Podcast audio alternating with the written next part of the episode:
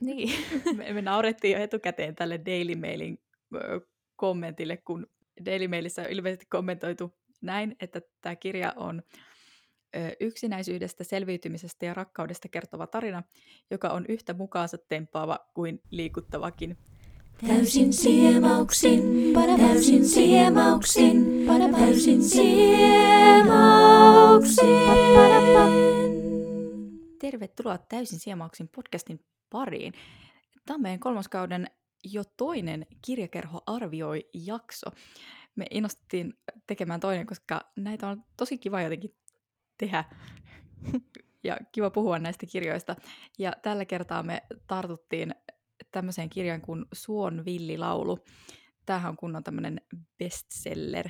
Tätä on myyty yli 10 miljoonaa kappaletta ja, ja se on ollut 100 viikkoa tai yli 100 viikkoa New York Timesin bestseller-listalla. Ja tämä on tämmöinen kirja, mihin mä oon ainakin törmännyt ihan tosi paljon.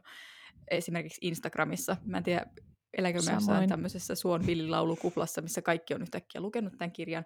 Ja tosi moni on hehkuttanut tätä tosi paljon. Mä oon nähnyt paljon semmoisia viiden tähden arvioita tästä.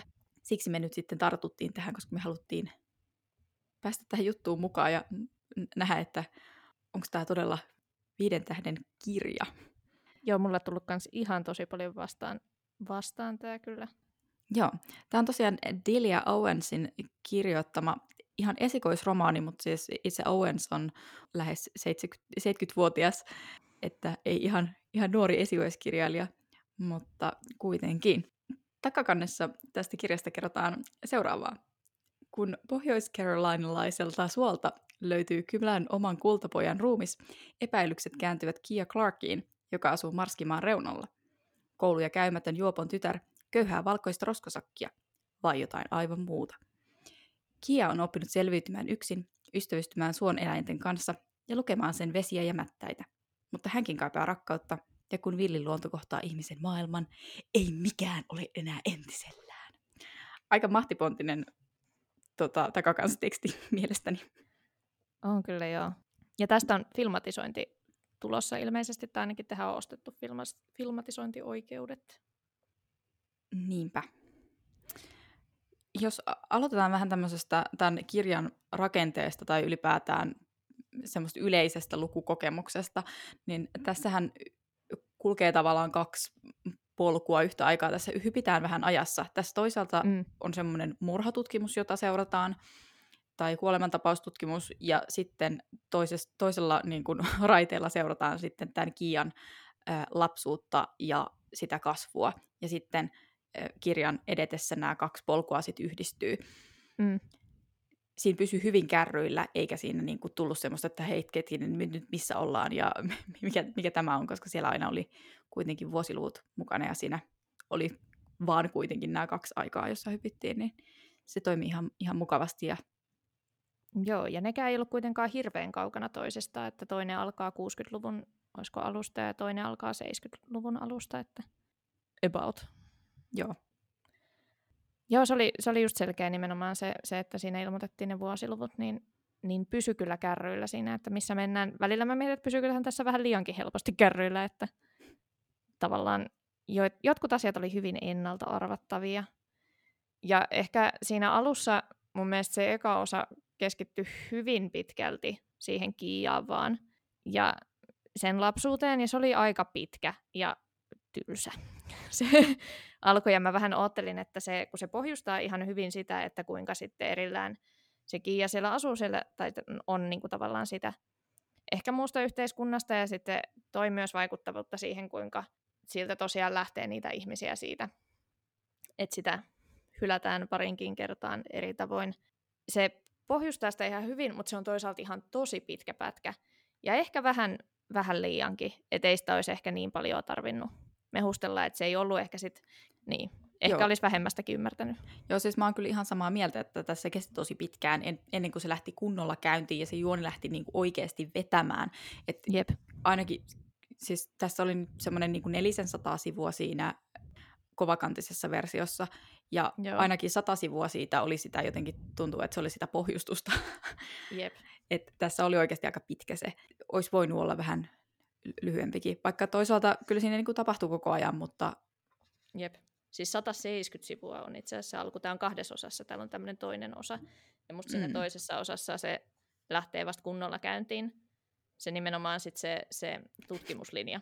Silleen, pu- puolet kirjasta pohjustusta. Niin, niin.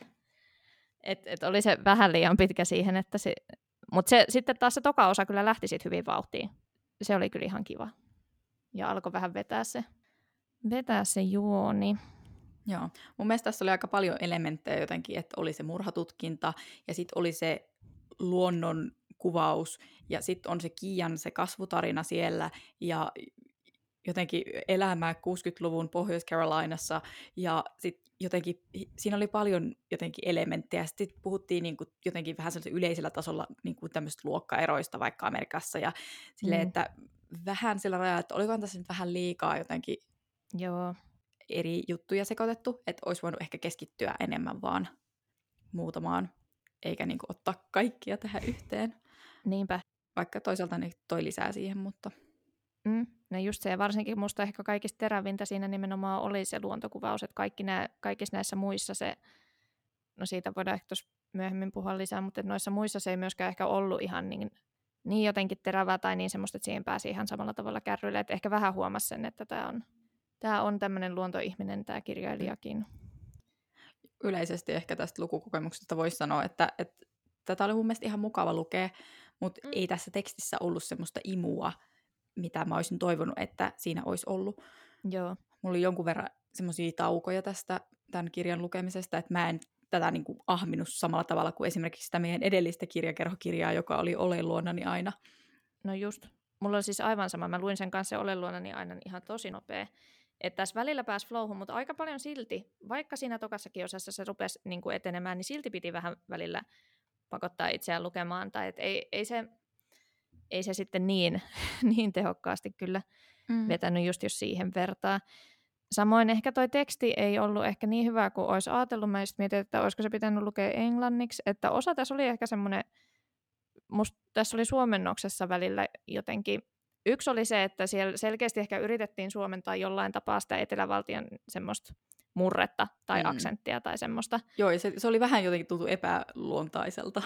Joo, että musta mä just mietin, että se olisi ehkä pitänyt, tai minä tässä kääntäjänä, jota, niin mulla ei ole minkäänlaista pätevyyttä, mutta että olisiko se pitänyt selkeästi olla joku, vaikka joku murre siis Suomessa, että se olisi Niin.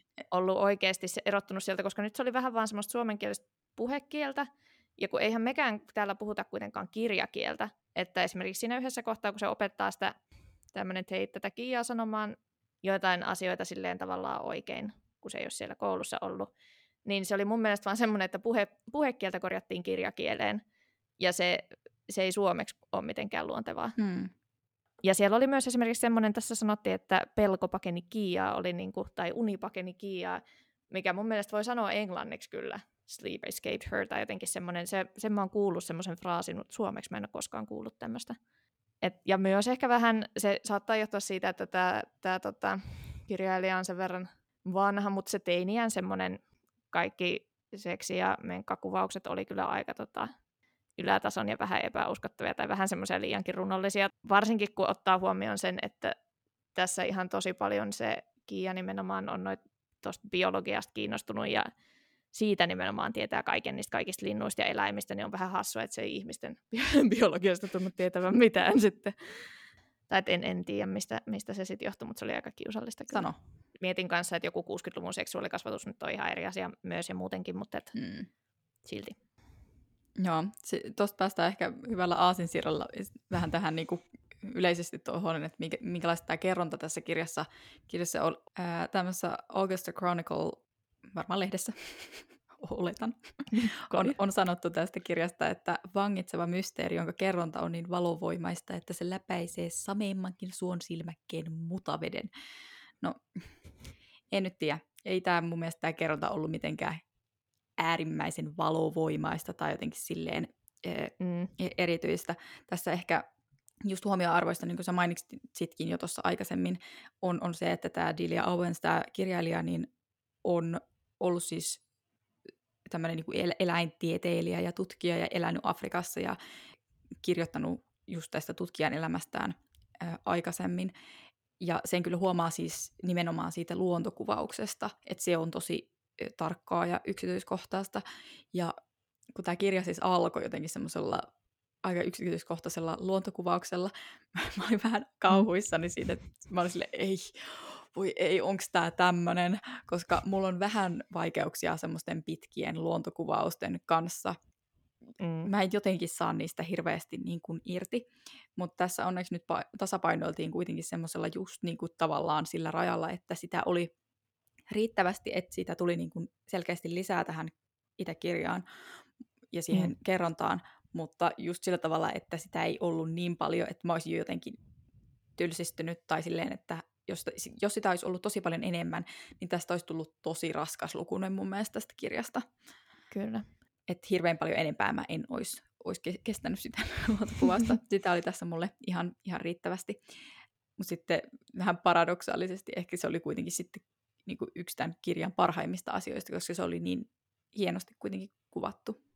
Oli, ja se, se oli nimenomaan terävää tässä, tässä kirjassa. Just, musta oli ihanaa välillä, että se, sieltä tuli semmoisia jotain eläin- tai lintufaktoja, no linnutkin on eläimiä, mutta jotain semmoisia faktoja, mitä mä en itse tiennyt. Musta se oli, Mm. että se oli kiva, että ne, ei, että ne ihan oikeasti oli.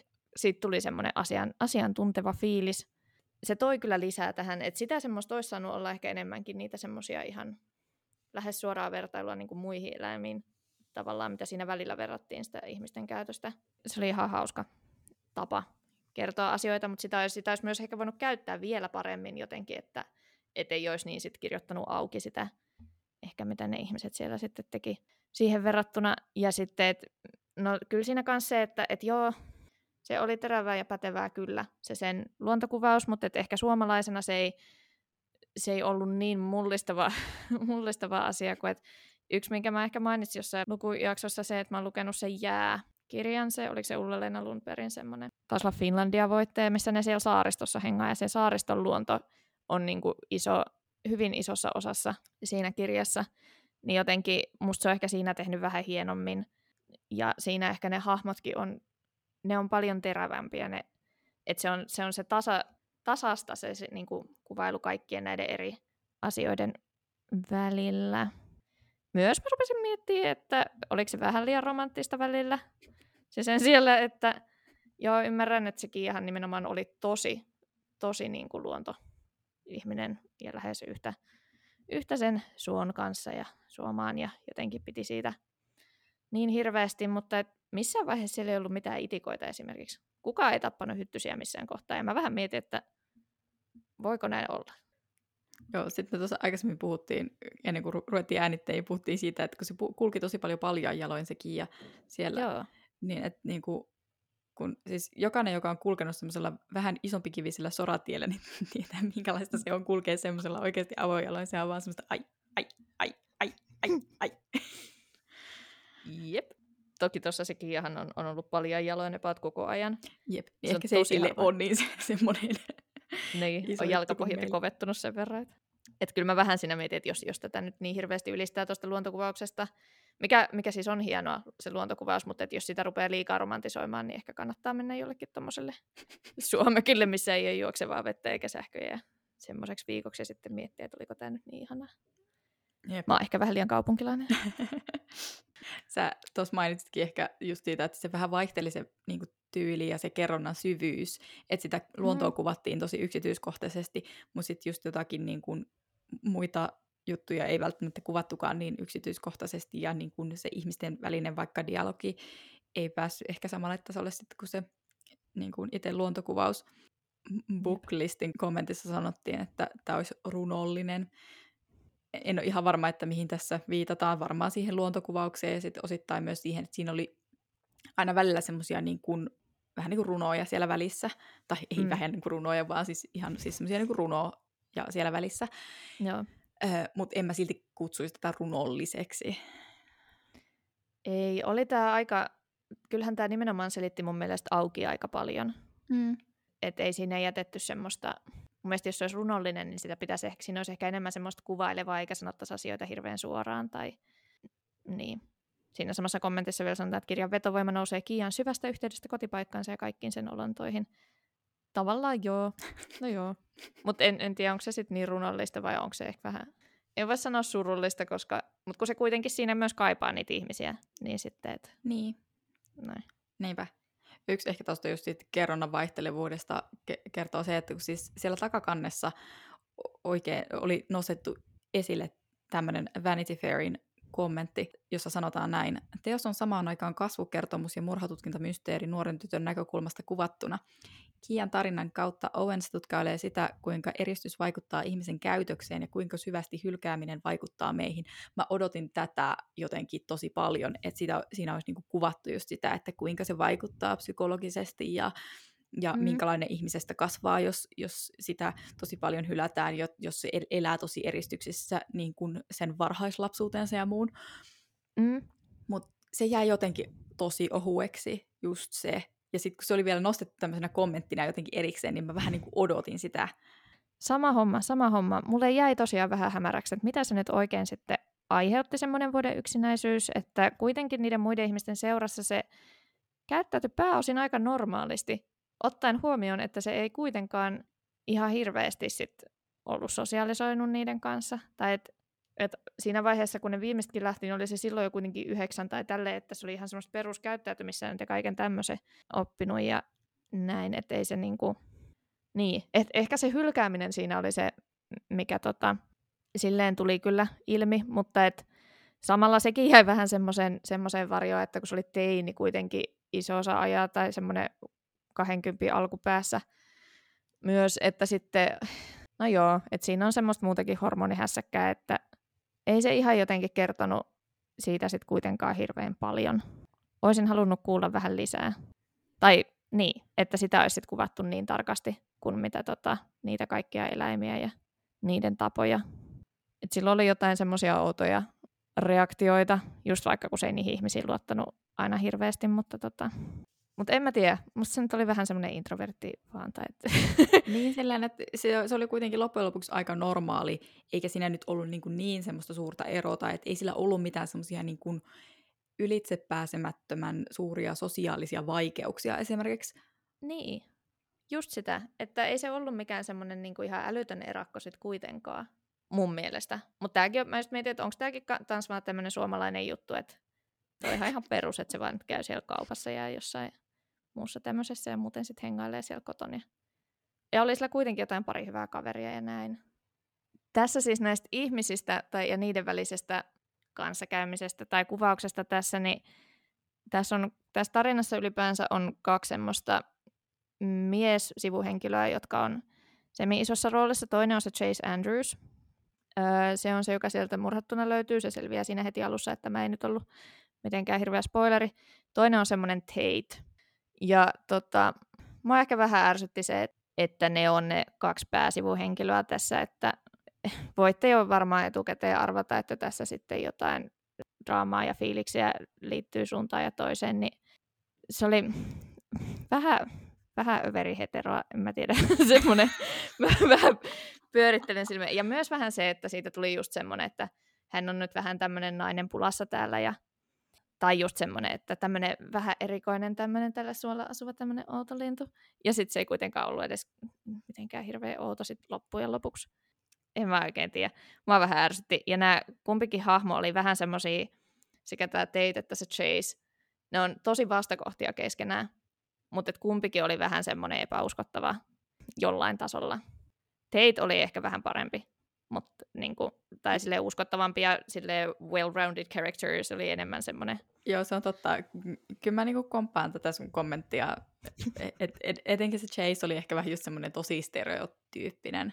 Ja kyllä varmaan tommosia ihmisiä oikeasti on, mutta siis niin kuin, joo, mä, mä ymmärrän tämän sun turhautumisen. niin, että tämä ehkä kiteytyy semmoisen, tai just, että tässä ei ihan hirveästi semmoisia kovin originelleja ratkaisuja ehkä ollut näissä näiden hahmojen ja niiden suhteiden välissä. Myös yksi, mikä tässä oli yllättävän karu juttu, oli sen Kiian äidin kohtalo. Siinä mä en hirveästi spoilaa, jos mä sanon, koska tämä selviää siinä suht alussa, mutta se tosiaan se on ihan aika varakkaasta perheestä ja sitten se tosiaan menee naimisiin sen Kian isän kanssa, mutta sitten tämä Kian isä taitaa olla sodassa ja muuta tämmöistä ollut ja se, siitä tulee alkoholisti ja näin. Ja, Ja sitten se niiden elämä onkin aika hankalaa sit jo siellä, niin joutuu sinne muuttamaan sinne Suomalle ja tämmöistä. Mutta et se, on, se on kyllä aika karu sit se koko se äidin, äidin storyline. Mutta sen takia ehkä siihenkin verrattuna Kiian storyline menee sitten vähän eri tavalla. Se ei jotenkin, se, se oli ehkä vähän jopa epäuskottava. Että se, mä nyt mietin kuinka paljon mä kehtaan spoilata. Tämä päättyy aika hyvin. Ehkä mä sanon sen verran. Niin. Tai en tiedä. Just silleen, että kyllä näinkin varmaan voi käydä, mutta että vähän se oli tavallaan jotenkin ennalta arvattavaa ja ehkä vähän, vähän tylsää. Myös tässä, kun on tämä murhamysteeri ja juoni, ja täällä on aika semmoinen iso lopputwisti. Tai riippuu kuinka iso. Tässä oli vähän semmoinen, että mun mielestä sitä lopputwistiä ei olisi välttämättä edes tarvinnut. Että tavallaan siinä se mun mielestä se isoin jännite tai semmoinen... Tätä on hirveän vaikea selittää spoilaamatta mitään. Mutta se on tavallaan jo se isoin jännite on purkautunut mun mielestä aikaisemmin. Mm-mm. Ja se ei ole välttämättä edes oleellista se lopun twist, ja se oli tosi ennalta arvattava mun mielestä. Se oli semmoinen, jonka mä näin jo tulevan jossain kakkosluvussa. Ja sitten mä vähän harmittelin sitä, että se nyt olikin se. No mutta ehkä se tosiaan vielä siitä murhamysteeristä, että se jää ehkä vähän ohueksi sitten loppujen lopuksi. Niin, ei se ollut niin mysteeri kuin mitä mä olisin Ei. niinku ehkä halunnut, että se olisi, olisi joo, ollut. ja sitä olisi, joo, ja enemmän niitä sen niin kuin itse sen tapahtuman läheisiä tapahtumia olisi mun mielestä voinut paljon aikaisemmin ruveta käymään jo siinä. Et se, on, se on yksi semmoinen pidempi pätkä tuossa kirjassa, jossa se tavallaan niin kuin, sitä ruvetaan perkaamaan oikein kunnolla. Jep. Mua se siinä, jos pu- puhutaan just siitä vaikka siitä lo- lopusta, niin mä vähän niin kuin sanon sen verran, että, että mä vähän vierastan sitä, että, että jotenkin pikakelataan tapahtumia pidemmän ajan, silleen niin kuin päätapahtumat pi- pidemmän aikavälin ajalta. Siellä lopussa, ihan Joo. siellä viimeisessä luvussa on semmoinen, niin kuin, missä pikakelataan niin kuin, just silleen niin Jep. tapahtumia. Se oli vähän turha. Oli joo. Että siinä olisi voinut ihan hyvin vaan hypätä, hypätä yli, eikä käydä niin kuin sillä tavalla, koska se on mun mielestä vähän turhaa silleen, tapahtui tätä ja Mm. tapahtui tuota ja sitten tuli tämmöinen ja tommonen ja tommonen ja bla bla bla ja sitten on niin kuin, tadaa. Et ensin ollaan käyty tosi niin kuin yksityiskohtaisesti ja vähän hitaasti ja se on auennut sillä tavalla ja silleen, niin sitten tuntuu, niin kuin, että sitten pääset sinne kirjan loppuun ja sitten sä oot silleen, hei, nyt mulla onkin tämä sivumäärä yhtäkkiä täynnä, mun täytyy käydä kaikki nämä jutut läpi tässä. niin se oli vähän turhaa. Jep, se oli vähän. Ei se, mun mielestä iso osa siitä ei ollut mitenkään oleellista. Sen olisi voinut vähän sille katsu ihan niin kuin johonkin parin vikaan kappaleeseen. Joo, samaa mieltä. kuitenkin se oli musta ihan ok se, niin kuin se loppu, lop, lopputwisti, se oli mun mielestä ihan, ihan jees. Mm. Öö, mutta tämä olisi voinut mun mielestä loppua vähän enemmän lainausmerkeissä kesken. Että se ei olisi Jep. tarvinnut niinku ihan kaikkia lankoja sitoa niinku siellä kirjan lopussa yhteen, Niin. koska ne olisi voinut ihan hyvin vaan jättää semmoiseksi niinku vähän avoimeksi. Jep, todennäköisesti ihmiset olisi itsekin sitoutunut ne siitä sitten aika lailla noin. Vastasiko odotuksia?